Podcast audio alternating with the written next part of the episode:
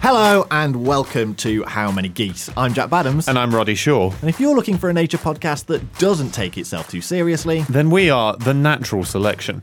on today's show, for a variety of reasons, including Amnesty International and a humanitarian code of ethics, this research has never been done.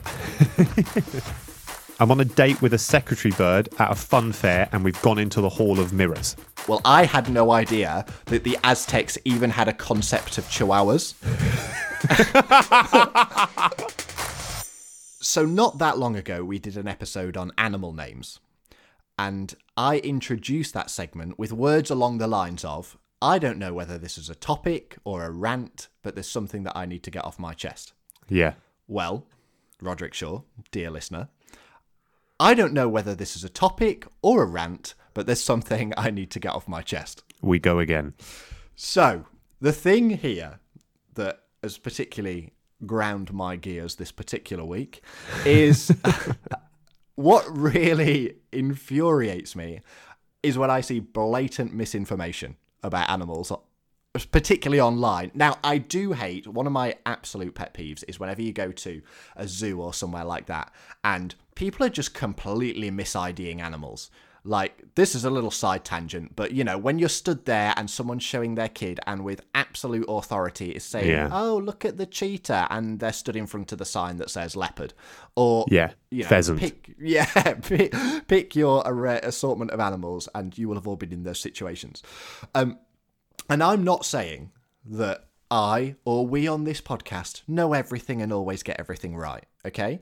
But there are some insane things out there, particularly on the internet, that are shared over and over again and have Yeah. sort of become part of like the The fabric of the internet. Yeah. And Yeah. it's those things that I wanna that, that really wind me up because they've got su- they've got such a life on them. Like they started in the days of like uh, chain emails and are now like TikToks. So there was one in particular that I saw again recently because, like I say, these have been around for a very long time that brought this topic out. And uh, then I want to go into a couple of other examples. But I saw one recently as well, just before, because I don't know where you're going, but I might hazard a guess it may not be this because it sounds slightly different. But I recently saw a photo that had gone like, I don't know what we're calling viral, but viral enough on Twitter, you know, tens of thousands of likes, etc. Um, and it was saying, you know, this is a photo of a baby peacock.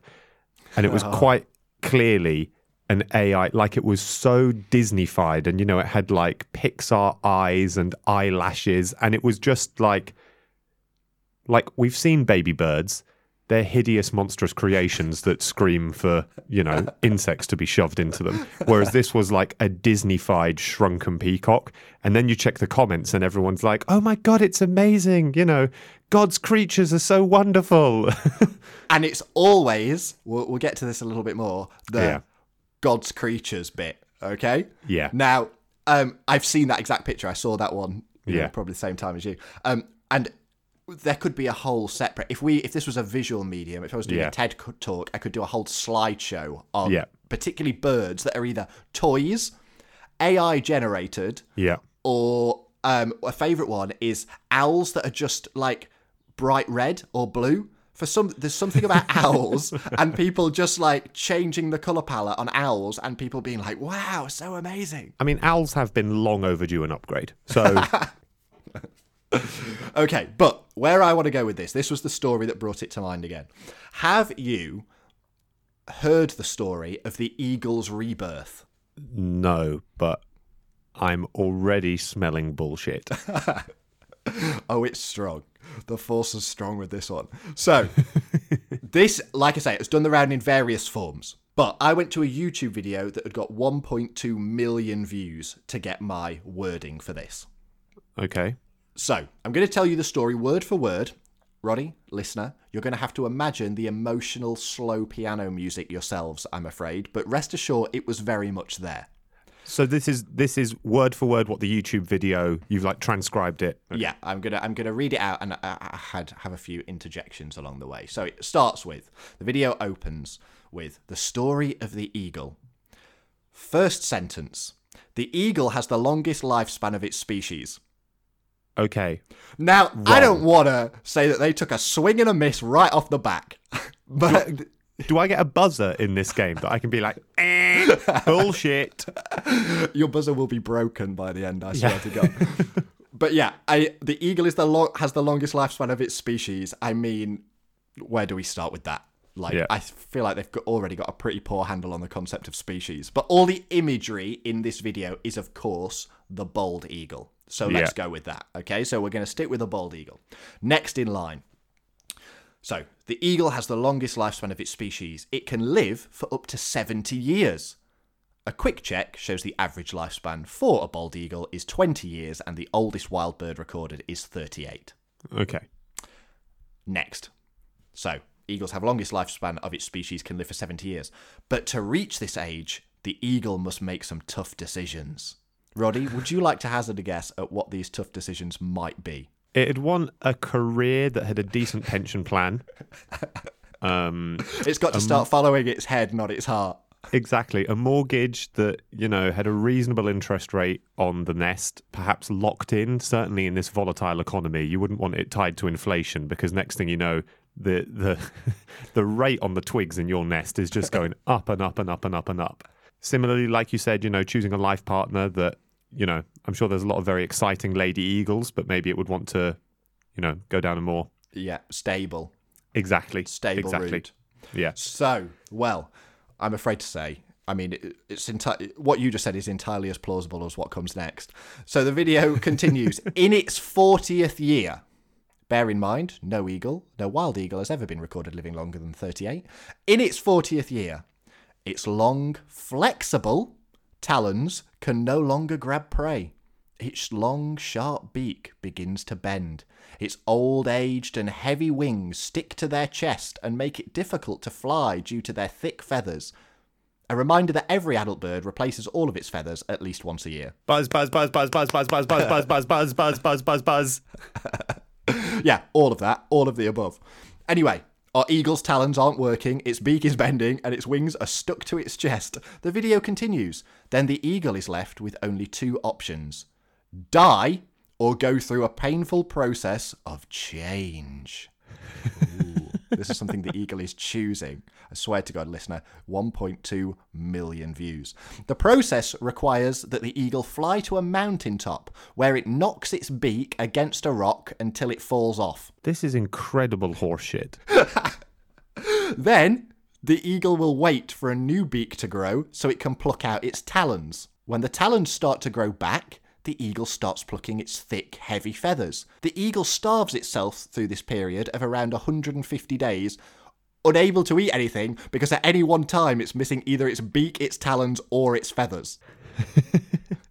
All it needed was a decent pension plan. And, you know, The uh, video continues.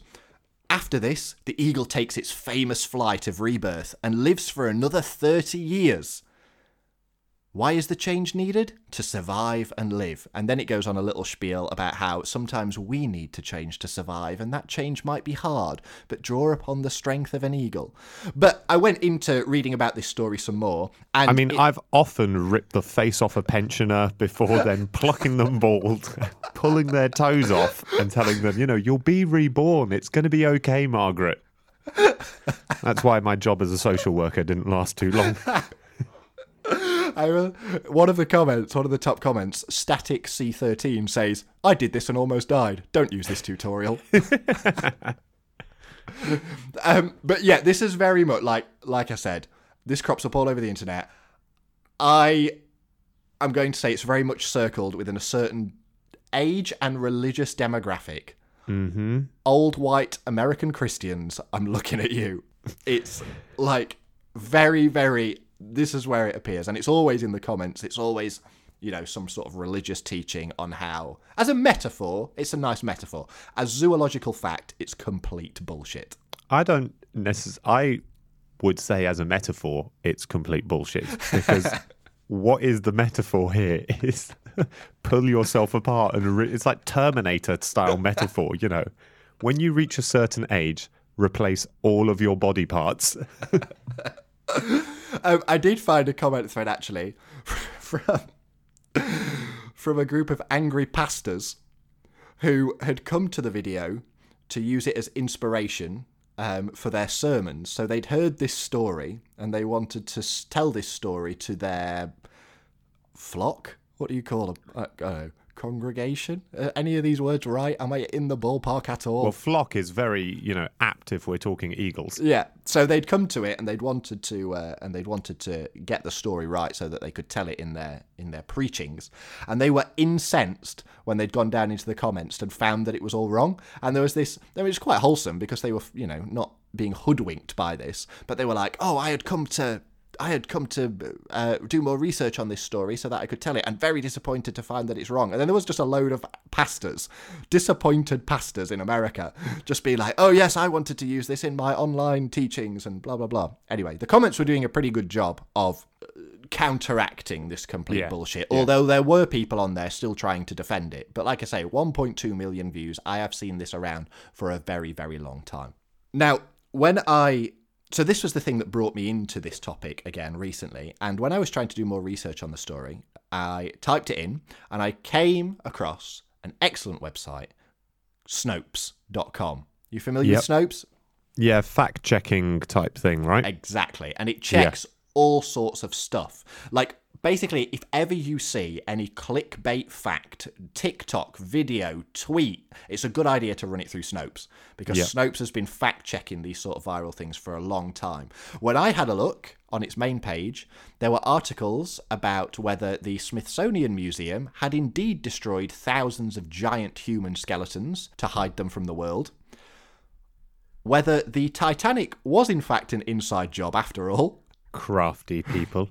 And whether it was actually the Grim Reaper in the background of the coronation of King Charles. They're big questions. They're They are big big, questions. questions. And thankfully, we've got Snopes to to look into them. Now, when I found this Snopes article about the eagle, I saw that it was under the title of Wild Inaccuracies. So there's a whole group of articles on their website that are called Wild Inaccuracies. Okay? All Yep. relating to animals. So I went in to this list of um, things that Snopes have deemed to be so commonplace out there that they need addressing. Okay? So, Yep. listener, I just want to look at a couple more that are obviously so widespread on the internet that they've merited this response from Snopes. Here's one, straight off the bat. Does owning a chihuahua cure asthma? For people at the back, does owning a chihuahua cure asthma? But it doesn't even. There's in like a different world of. Like the eagle thing is Oh, a. there's, there's nothing linking them. No, no, no. But what I mean is that line of bullshit fact is a misunderstanding of like a pretty major misunderstanding. But it's it's not understanding eagles, whereas that is just and like I can I can kind of see if you were out there looking for a metaphor or this or that that you might be drawn to that as obvious horseshit as it is. If you didn't know anything you might go oh fine.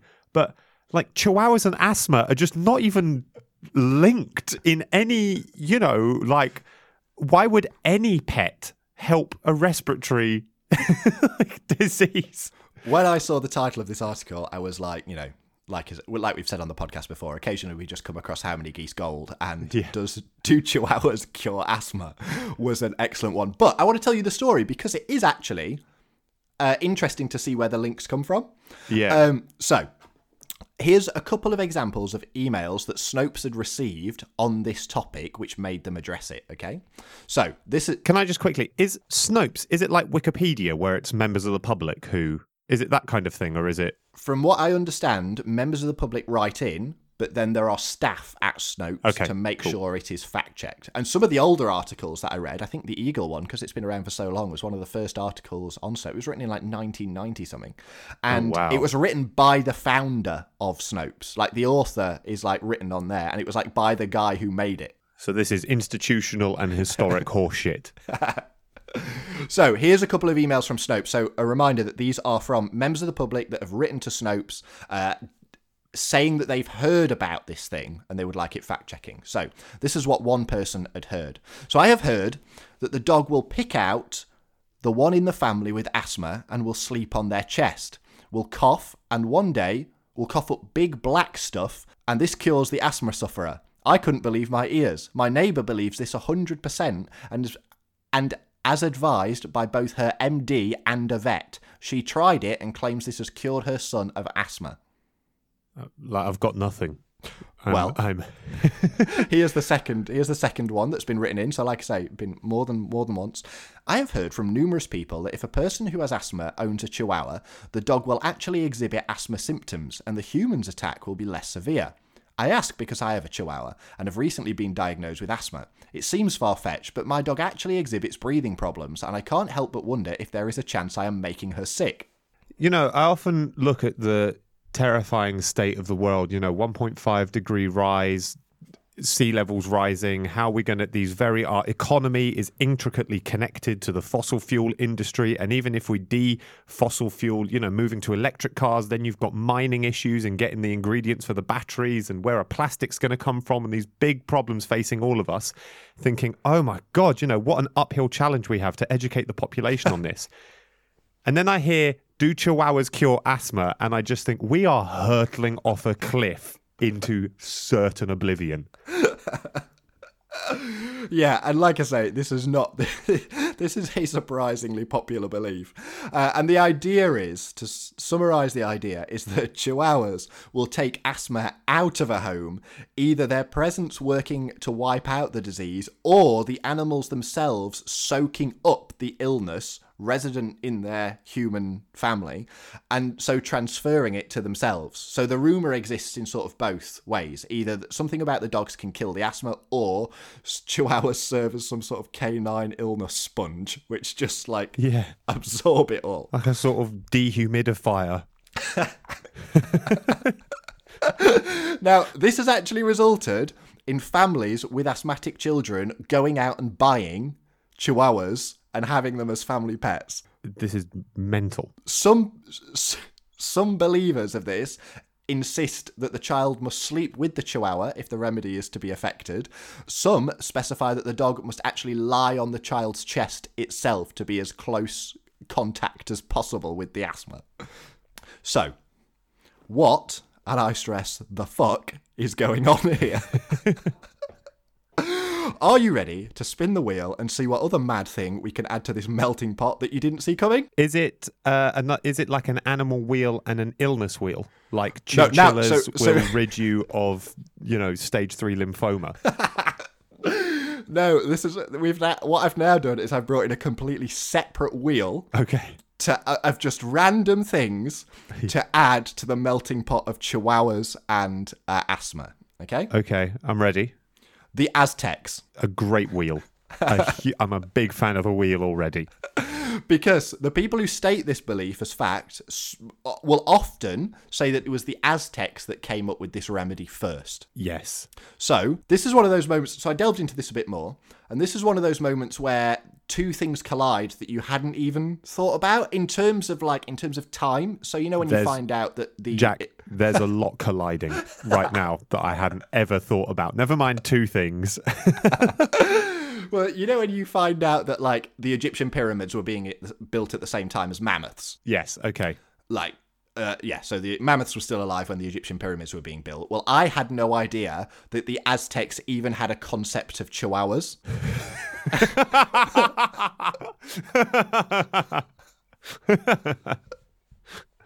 Lo and behold, they did. Now, obviously, I knew that chihuahuas were originally from Mexico because Yeah. Chihuahua is the name of a Mexican state. But the thing I didn't appreciate was how old the breed of dog is because Yeah. they're actually referred to like colonial records refer to small refer to small nearly hairless dogs at the beginning of the 19th century one claims that 16th century conquistadors found loads of them in the state that is now known as Chihuahua. And uh, in a letter written in 1520, Hernan Cortez wrote that the Aztecs raised and sold the little dogs as food. Yep. Okay. So it, they were around. Small dogs, potentially the same as Chihuahuas, were around when the Az- in the Aztec civilization, and it seems that they eventually became regarded as some sort of spiritual guide that would help a dead Aztec make their way to the afterlife. With part of that process involving the animal absorbing the sins of the person who died. Okay.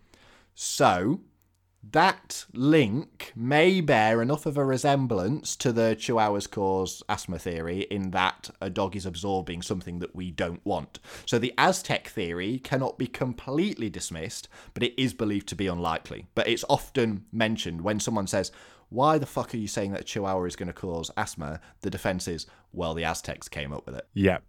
And there is no greater sin than asthma. so if chihuahuas are a sin sponge, asthma's top of the tree. So, more plausible as to where this idea came from is the explanation that because a lot of chihuahuas wheeze and make breathing noises, they sound like they're struggling with asthma. That could have been linked to a dog developing the disease, and people desperately looking for a cure may have interpreted it as once they got a chihuahua in the home and they heard it start wheezing, that the asthma was sort of catching to the dog. Dude, wait until these people learn about pugs.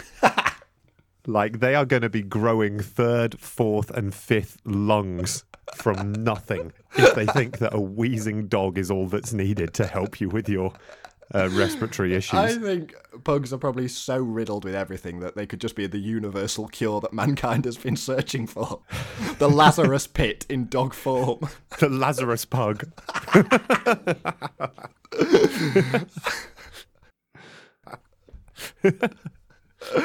So, on top of this, so on top of the idea that chihuahuas make all these sort of breathing and wheezing noises, you've got the fact that asthma in children often disappears. So about half of young sufferers will actually lose their symptoms during childhood or adolescence. So Yep. put these two things together, and you've got people drawing drawing a link between the fact that oh i've got a chihuahua in my home. That started wheezing. My child's asthma has disappeared. It must be the chihuahua that's absorbed the asthma. And maybe add a little sprinkle of aztec spice in there. And you've got with where we've ended up with the fact that this is actually a thing that people believe Always have it to hand, never cook without it. So, we've got our eagles, we've got our chihuahuas, and I just want to finish on. I wanted to try and pick one because obviously they are ridiculous, and I reckon our listeners are a pretty smart bunch. Not wanting to pat ourselves on the back too much, but I think we've got you know a pretty solid group of listeners. Yeah, And I would gonna say that there's not a single one of our listeners employing a chihuahua to help with asthma. at, So I- at least. So I wanted to try and find, I wanted to end on something that I think some of our listeners may believe. Okay? Yeah. And I fell on two. When I looked through the list of Snopes articles, I fell on two that I could see as being something that, you know, they're not too outlandish, uh, and they're something that our listeners, I'm sure, will have heard and may, dare I say, have told other people. So, number one duck quacks don't echo, and no one knows why. I've heard this one. I think we've probably all heard it because if you like search through any top whatever animal facts long enough, this'll come up. Or even just like top 10 general quirky facts. Duck quacks don't echo and nobody knows why. As Snopes excellently puts it, anyone who has used the internet for more than a week has probably come across at least one of those annoying lists of facts in inverted commas, dozens and dozens of items of no real significance that somebody thought would be cool for you to know. Yep. Like I say, I bet that many people listening have heard it. Snopes continues. The premise is just silly. A duck's quack, and presumably of all the sounds known to man, only a duck's quack, has some special sonic property that causes it not to echo. Yeah, they'd be employing it in sort of military stealth tech.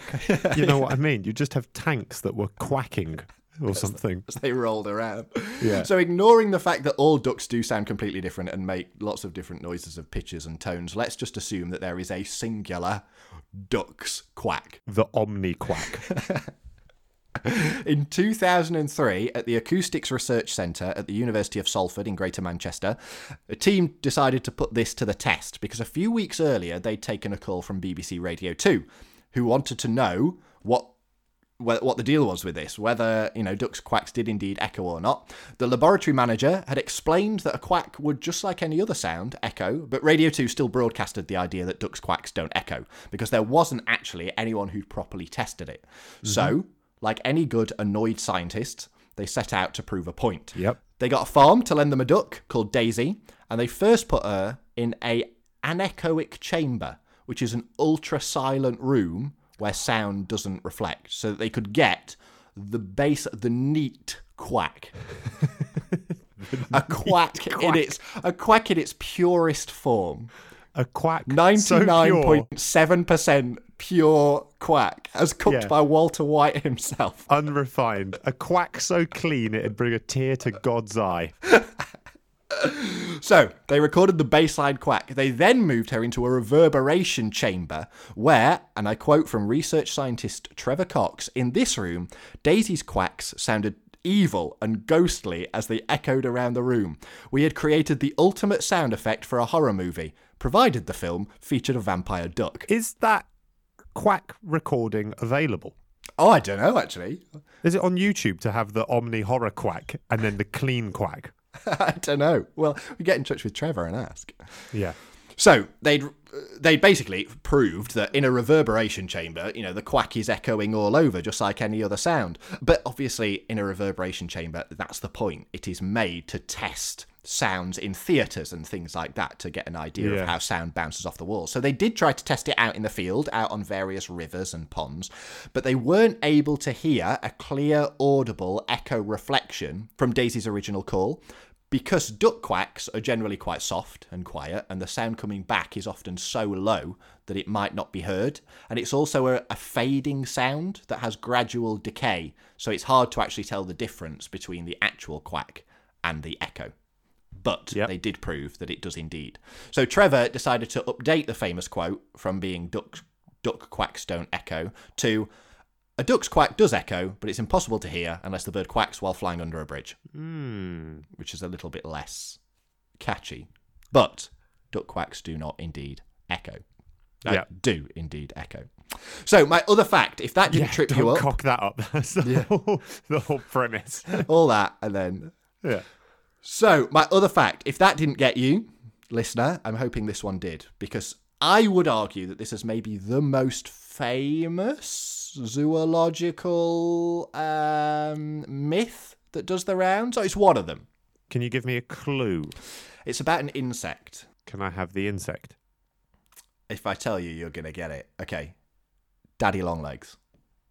Oh, super venomous, but the teeth are not the teeth. The, Mouth parts. the yeah, exactly. whatever. Are too small to bite you, but they've got the most potent venom. Yep, yep. The fact is, Daddy Longlegs is the most poisonous animal in the world, but its fangs can't break human skin. Now, first of all, it's always written as poisonous, but as you rightly said there, Roddy, we're talking about venom because the difference being poison is ingested and venom is injected.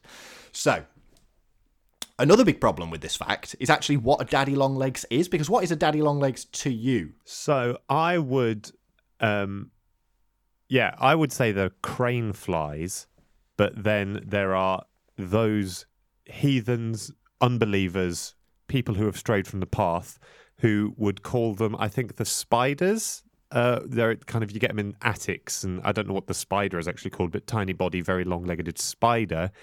And then there are the complete hordes of the great unwashed who might actually even be referring to a harvestman, which isn't anything like the above two. But Yeah. yeah, by and large, it's anything small body, spindly legs. Now, to me, uh, daddy longlegs is a crane fly, just as you said. Big old fly, long legs, wings, flies around. Um, and uh, apparently, that's that's a very England-focused thing. Okay. But yes, obviously, well, crane flies, when they're adults, in their adult form, they don't really eat anything. So they're not great at the whole biting thing. So we can completely discount crane fly and that the daddy longlegs myth isn't related to crane flies. Okay. Daddy longlegs are generally around the pholcid family of spiders. So things like the long-legged cellar spider are the ones that, we're probably talking about here. Probably the one I'm thinking. yeah. Yeah, exactly. And Snopes often cites its, you know, its sources when it's um, debunking these things. And for this one, it went to the University of California, which says there is no reference to any pholcid spider biting a human and causing any detrimental reaction. If these spiders were indeed deadly venomous but couldn't bite humans, the only way we would know this is by milking them and injecting the venom into humans. For a variety of reasons, including Amnesty International and a humanitarian code of ethics, this research has never been done. Some good reasons there. There is no scientific basis for the supposition that they are deadly venomous, and there is no reason to assume that this is true. So, listener, let me know if I got you with any of those, because I'm hoping that one of the ducks or the daddy longlegs is something that you will have certainly heard and maybe have passed on yourself. Now, I just want to finish by saying that's the end of the segment, but I really enjoyed reading about this. And, listener, if you have any things that you have heard that you have like have always just assumed is true or you've been told and always been suspicious don't google it just send it to us on the how many Yeah. geese instagram account we'll look into it and who knows maybe this is a segment we can come back to maybe it's a segment that can keep popping up where we will fact check your animal myths or stories that you've been told or if you've seen something going viral on twitter send it in to us and we can have a look Absolutely.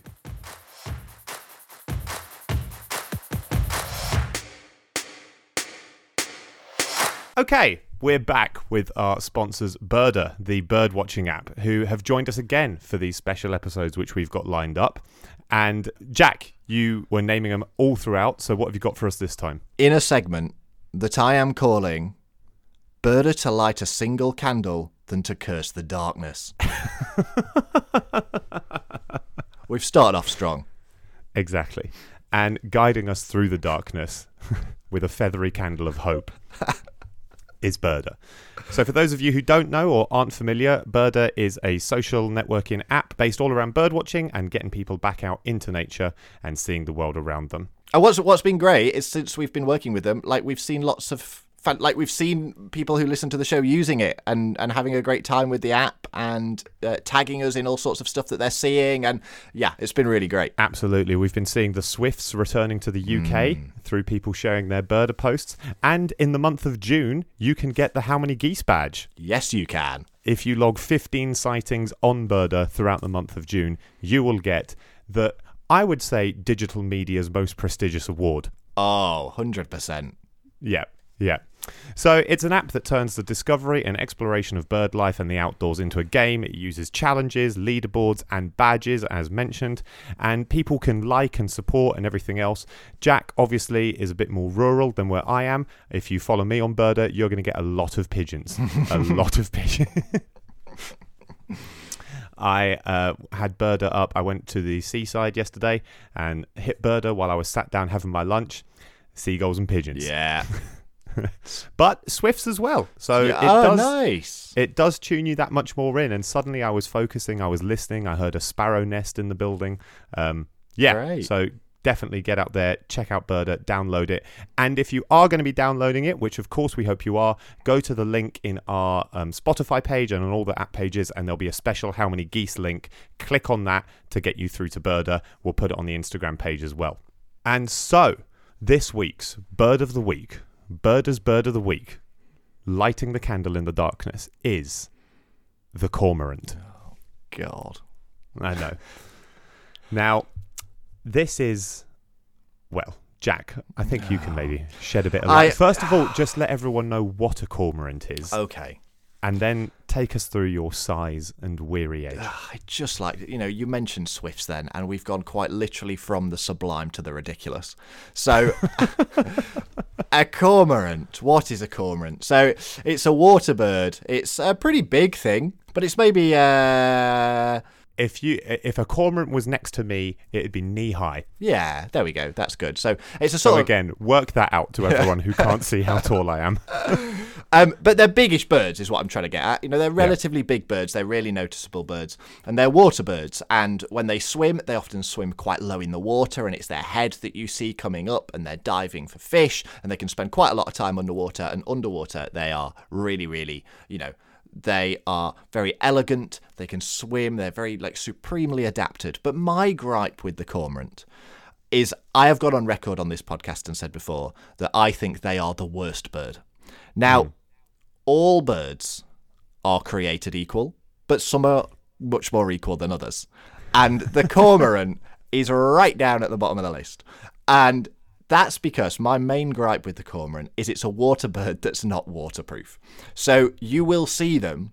One of the most iconic poses of the cormorant is when it is drying out its wings, and it will stand on a rock or a post or a tree and it will hang its wings out to dry. So it'll stand there with its wings open and it has to do this even in the depths of winter. So a freezing cold January day, your cormorant sat there drying itself out and it's just like just hurry up and evolve guys like all the other water birds have got with the program and the water effortlessly runs off of their backs and the cormorant's just sat there freezing its freezing its feathers off Now, I'm going to hit you with a counterpoint because one of the great things about Birda is that each bird is logged in there and it's got a species guide page with some fun facts. And the fun fact that we've been sent that Birda has got on the cormorant, you didn't mention here. Now, you've critiqued the cormorant I for ah. its lack of waterproofing. But listen to this. Getting their feathers completely waterlogged means they can dive to depths averaging 19 feet and have been recorded to dive up to depths of 150 feet. 150 feet that's deep That's deep. Okay, so what we're saying is we're spinning this on its head and saying that it's that it's all part of the plan. A lifetime of bird study is about to be flipped on its head for Jack Baddams, with Birda peeling back the curtain. Oh man, the cormorant. Yeah, the cormorant was in on it all along. Well, because if you think about it, penguins have increased their depth diving through solid bones Yep. at a cost of their flight. Hmm. But cormorants have kept their flight and are maybe just taking out some of the buoyancy of the feathers. Interesting. I could because yeah, you're not trapping. Uh, You're not going to be as good at trapping air between your feathers. Okay, I am more enlightened to the cormorant. I still don't like it, but I am more enlightened to the cormorant. Do you want one more fact before we wrap up on cormorants? Oh yeah, maybe maybe I'll be a super fan by the end. Well, this has got to be a hell of a fact if I've only got one more and it's going to turn you to a super fan. But um, they've got very strange feet, and one of their toes is serrated and looks like a comb, and it's a special toe that they use to preen their feathers. Mm, these are called pectinate claws, and herons also have these as well. And it's basically because the cormorant's quite a long-billed bird, and it's really, really tricky for them to preen the feathers on the back of their neck because their bill's so long, and they often can't reach or you know around the head and things like that. So it's quite difficult for long-billed birds to preen areas that are you know relatively close to their bill. So they have these really cool pectinate claws, which yeah, just like you said, serrated like a comb, and it means that they can scratch their feathers and basically do the preening motion. And then lastly, Birda will let you know where cormorants have been seen in your areas. I mean, they're pretty, I think, not. I, mean, I don't know if I want to say ubiquitous, but Yeah. they're they're common enough. I'm in the middle of London here. We get them on the Thames, as Jack said. You can see them drying off, but also at the Wildfowl and Wetland Trust reserves. There's going to be plenty of them there, and I'm sure Jack, there's some near wherever you are yeah, right now. you can you can find them pretty much on any large body of water, but both inland or at the coast. The cormorants, you know, I give them a bit of I give them a bit of shade, but they're good at what they do. They're everywhere. But they're good at what they do, and they've got such an iconic stance when they're drying that you can sort of impress your friends because you'll just know immediately what that bird is. yeah, that is true, and you can tell them that it's maybe not as shit at evolution as I have previously said on this podcast. Go to our pages, click on the link, download Birda, and get outside.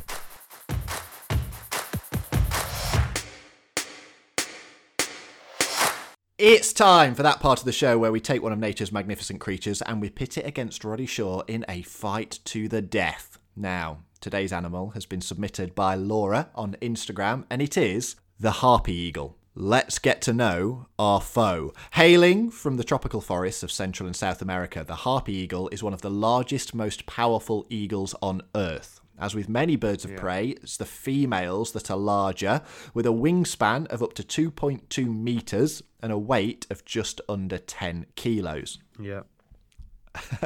Roddy's got his head in his hands, listeners. Christ, Laura, what have you done? They're striking looking birds with a slaty black back, white underside, and these really cool tiger striped legs. They have a lighter grey head, big black beak, and a double crest which they can raise. Now, I got to admit, They're really fearsome, but if you Google harpy eagle and look at the pictures, you will see some of them where they've got their crest raised, and they look infinitely less terrified when they've got their crest raised, and they look some like some sort of Muppet character. But you really do need to be very wary of them, as they are the top of the food chain in the forest that they live in, where they mainly hunt tree-dwelling mammals, particularly sloths and monkeys. They've been recorded killing howler monkeys that can weigh almost the same weight as the eagles themselves. But they've got a huge variety of things that they've been recorded eating. So things like porcupines, tamanduas, armadillos, kinkajous, coatis, margays, which are a type of cat, crab eating foxes, deer fawns, young wild pigs, macaws, vultures, iguanas, snakes, tortoises, and even reports of them hunting ocelots as well. They deliver the killing blow with their huge talons, the largest of any living eagle species, with the average length in females being about 12 centimeters long. They're basically their feet are basically like boxing gloves with steak knives coming out of them. So, Roddy Shaw, bearing all that in mind, how many harpy eagles are too many harpy eagles? Laura, when this is done, you and I are going to have words. They are king of the birds. Yeah. I mean, obviously, you are, you know, a fan of birds, as we know. That's not to say I'm not a fan, but these are, no one can look at these and not be like, that is a serious, serious bird.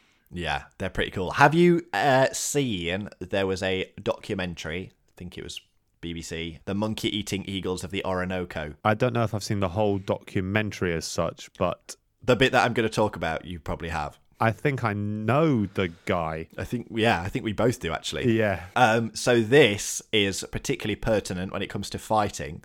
So this was a documentary where people were rigging cameras into the nest of a harpy eagle, and to go and put the camera in the nest, they had to wear like full blown riot gear. And uh, once they put the camera in the nest, I believe it was on the way back down or the way back up. Um, one of the team, I can't remember which one it was, or whether it was Waldo, the guy that we know. Um, but one of the team was hit by one of the harpy eagles with the talons and just tore a hole straight through this Kevlar-like armor. Yeah, they Yeah. had to wear full-on riot helmets and everything. Now, you said something very interesting. You said that when their crests are up, they look much less threatening. Well, I'd so just like to explore under what circumstances may their crest come up. I think it's in general. I don't know specifically with harpy eagles, so I talk in generally for birds. It's often crests are used for display, for making themselves bigger if they feel a little bit threatened, or for uh, alarm, which is sort of tied in with the first one. But the reason I say that I don't think they look as threatening is because I have told people about harpy eagles before, and I've told them about amazing and ferocious these birds are, and then I've been like, "Oh, Google one, Google one," and then they Google it, and then they the pictures that come up are the ones where they've got their little crests up, and they don't quite have the same reaction that I wanted people to have to the harpy eagle because they're like. This bird, this one that looks like a little, sort of, like someone's got their hand up it and are making it talk. Um, but yeah, that's that's where I think they'd have their crest up. And why why might a harpy eagle be angered at me? Um, disdain for anything other than a harpy eagle. Just general apathy to anything else that's not on its level. Okay. I am famously not a harpy eagle, so disdain is gonna yeah. I I reckon they look down on all other forms of life. You know, we've said secretary bird. Um, we've said secretary bird has a sort of high opinion of itself, but I think a harpy eagle has got like just rage against anything that's not on its level. You know, With you with you mentioning secretary bird, I mean secretary birds have a similar ish vibe. Uh, the color scheme in as much as grey, crested, eagle, black elements. Would it be fair? I can't picture the exact patterns of a harpy eagle. I can picture a secretary better, but for example, a harpy eagle and a secretary eagle body, not the long legs, but body, is possibly like they definitely look closer than a harpy eagle and perhaps I don't know, like a bald eagle. Like they're def, you know, bald eagle, okay, yeah, white head, brown body, but secretary and harpy, they're both grey. They both have crests. They Yeah. both. There is some similarity there. Yeah. As we've also mentioned, secretary birds are without doubt the sexiest animal. Very true. So, if we're to follow this to its natural conclusion, what I'm getting is I'm on a date with a secretary bird and it's pissed off a harpy eagle because neither of us are harpy eagles Yeah. and it's looking at the secretary bird saying, I'm better. Like it can see some similarity, but saying, Yeah. I'm better. Yeah. know. And I think what a secretary bird would do, this is the difference, I think, between secretary birds and harpy eagles. One is the secretary bird, if it thinks you're not on its level, it just turns around and walks away. You know, it's too better. I think a harpy eagle just obliterates anything that it doesn't feel is worthy of life. Yes. You could just be walking through the jungle, and if a harpy eagle is aware of your existence and doesn't deem it to be sufficient, it just ends it. like some kind of Death Star. You know, Yeah, exactly. Yeah. Just obliterating you from the planet. Judge, jury, and very much executioner. Yeah. But you've mentioned display. And also, I don't want it to fly because, as we've said, if it's flying, if it can obliterate. Flight equals obliterate. I feel a harpy eagle contained and on the ground is far more manageable than a harpy eagle that can fly. Once it can fly, dead. And it would need to be on the ground as well, because even if it was relatively contained, the thing about harpy eagles, although they are one of the biggest eagles, there are eagles with bigger wingspans. Harpy eagles have comparatively, I mean, we're still talking about a wingspan of like two meters, but comparatively quite a short wingspan because they're Yes. used for hunting in the trees. They nip through the trees and they're grabbing monkeys off of branches and things like that. Yes, yes. Now, all of that being the case, I've got it cracked. I'm on a date with a secretary bird at a fun fair, and we've gone into the Hall of Mirrors. And it's in the Hall of Mirrors oh. that I can take a harpy eagle because it can't spread its wings, and there's so many reflections there that its crest is going to be up because it's going to be confused and thinking there's a million. So it's immediately going to be stuck on the ground and less intimidating. And also, it's going to be because harpy eagles, they're found over a big, broad area of uh, the Americas, so from sort of southern Mexico right down into Brazil, but they're very rare across their range, so they don't come in contact with each other that much. Right. And I actually don't know what a harpy eagle thinks about other harpy eagles. I don't even, like, I'm struggling to know if they'd even respect another harpy eagle or not. I feel like they have a base level of tolerance. But I feel like their rage is almost so individual that it's just any other living creature. But does a harpy eagle even acknowledge the existence of other harpy eagles? Surely every harpy eagle thinks it is the only harpy eagle, in as much as going back to the Death Star. If a second Death Star suddenly rolled across the field of the captain of the Death Star, he'd be like, We're the Death Star.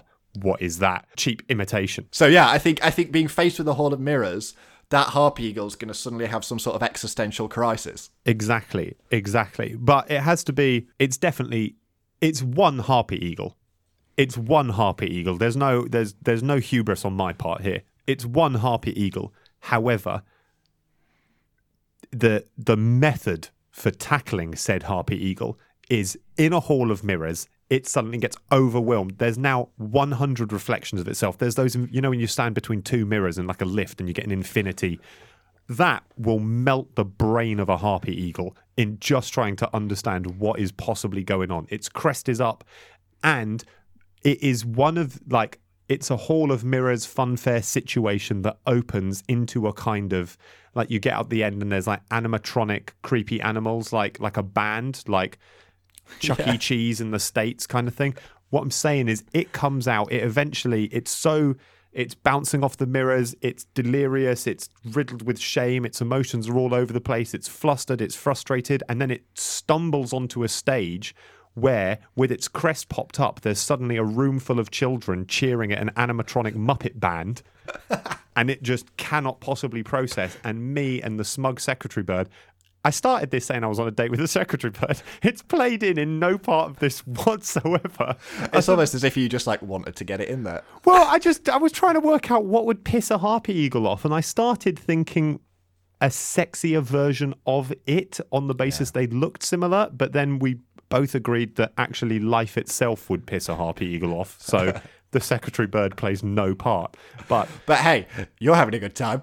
Exactly. So It goes through the Hall of Mirrors, completely discombobulates itself, only to then stumble forth onto some kind of cheap stage at a fun fair surrounded by animatronic band animals with cheering children. And it breaks the Harpy Eagle down mentally to such a degree that it is then in, in a kind of like just mentally broken. Polly want a cracker? Polly want a cracker? like it spends the rest of its life with its crest up, sort of dancing to a funfair tune in front of an animatronic band. That is textbook how you take a harpy eagle.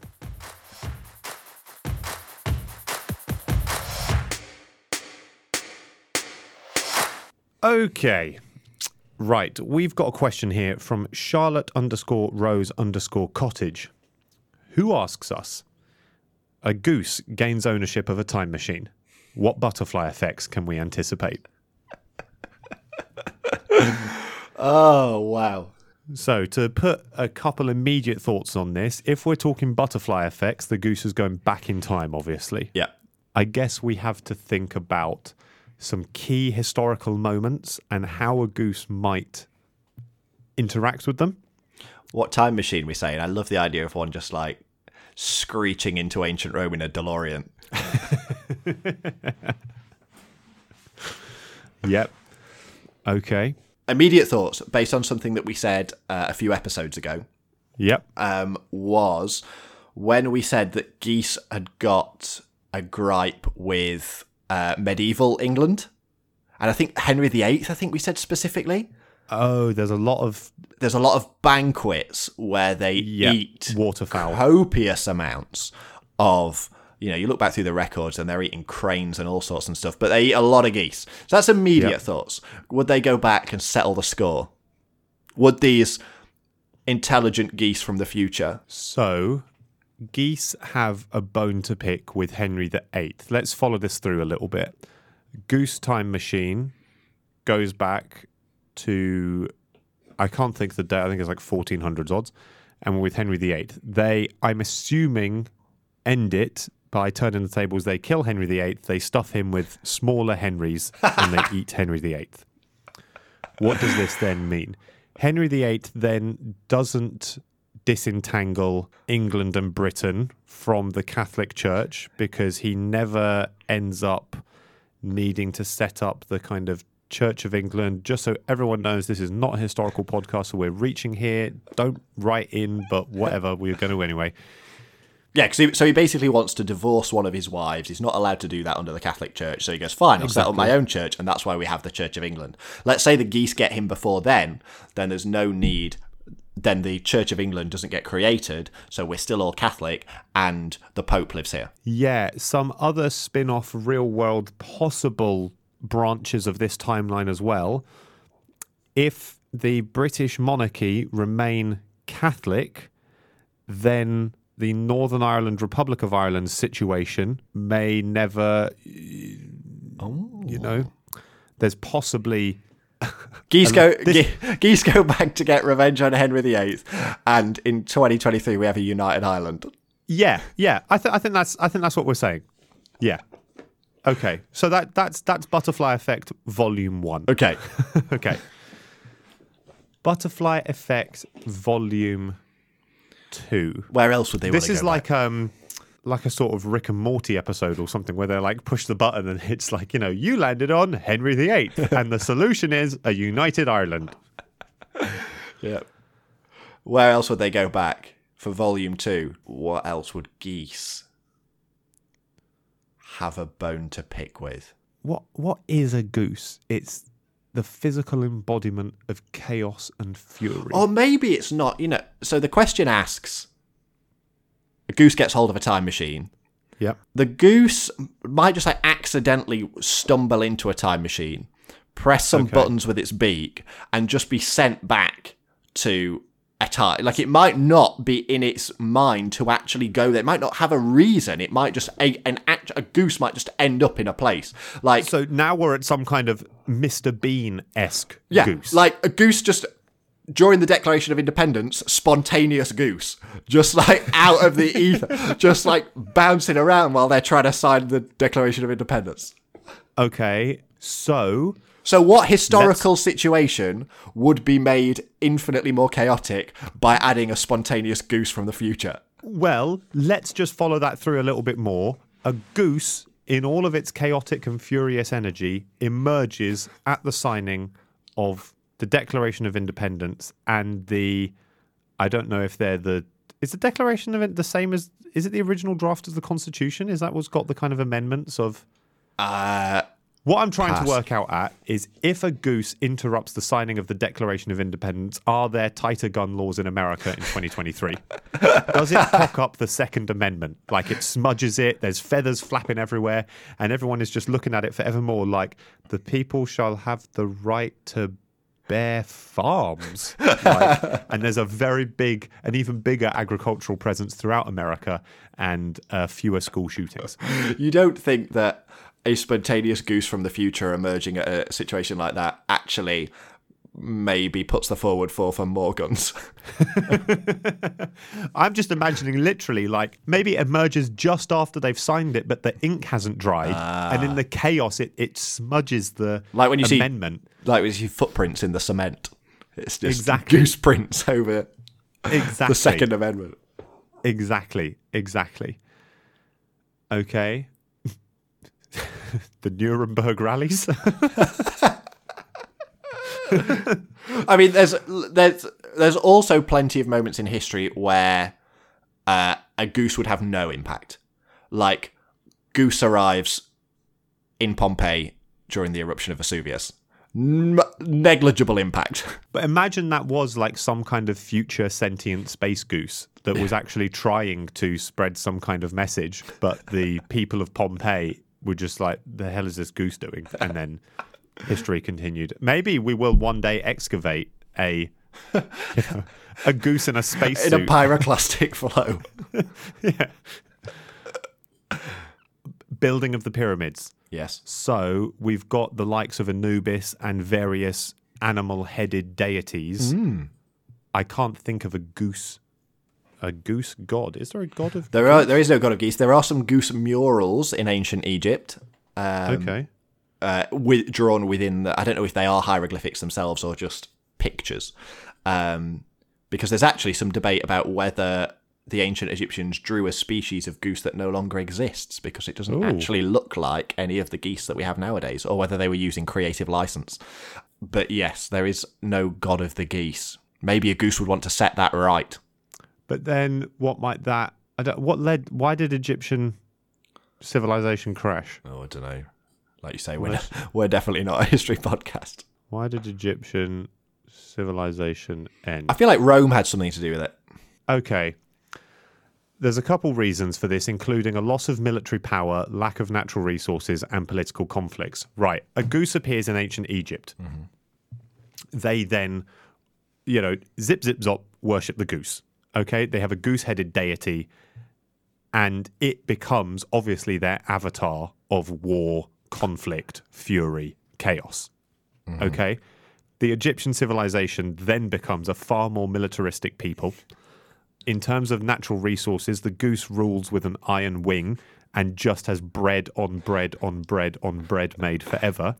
Political conflicts, it is bullish in a way that Donald Trump could only ever dream of in how it handles political discourse. Egyptian civilization rallies behind the god goose and dominates northern Africa, conquers the Roman Empire. In conquering the Roman Empire and the Greeks, what does that mean? Democracy doesn't happen, and the whole planet falls to the whim of the goose. There's some big butterfly effects here. There's some big butterfly. I love the idea of like their their influence being so universal that like at the excavation of the terracotta warriors, they're just all geese.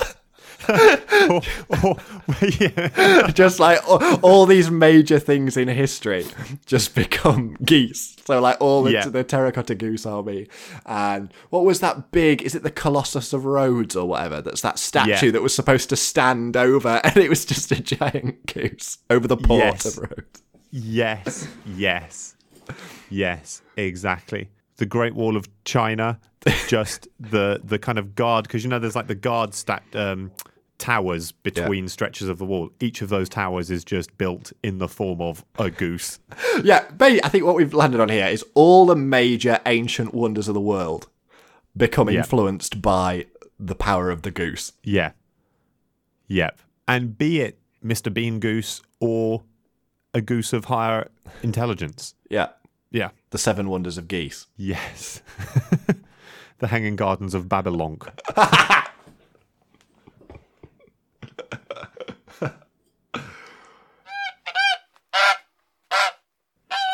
so I've just searched key moments in history, and I'm going to say that some of these are above our pay grade for weaving geese into them. We've got World War II. Is a goose Weird. going to go back and kill baby Hitler? We've got 9 11. Oh, God. Is a goose going to go back and kill baby bin Laden? We've got the Great Depression, Cold War. Could a goose ease relations between the USSR? Nuclear USSR? tensions between America and the US. We've got the fall of the Berlin Wall. A goose being present for the fall would be Well, you'd want to put it back up if there was a goose on the other side. like, put the wall up, keep the goose out. uh, the Gulf War. I got nothing. No. Yep. Uh, Wall Street crash. Don't know. Declaration of Independence. Wait. Tick.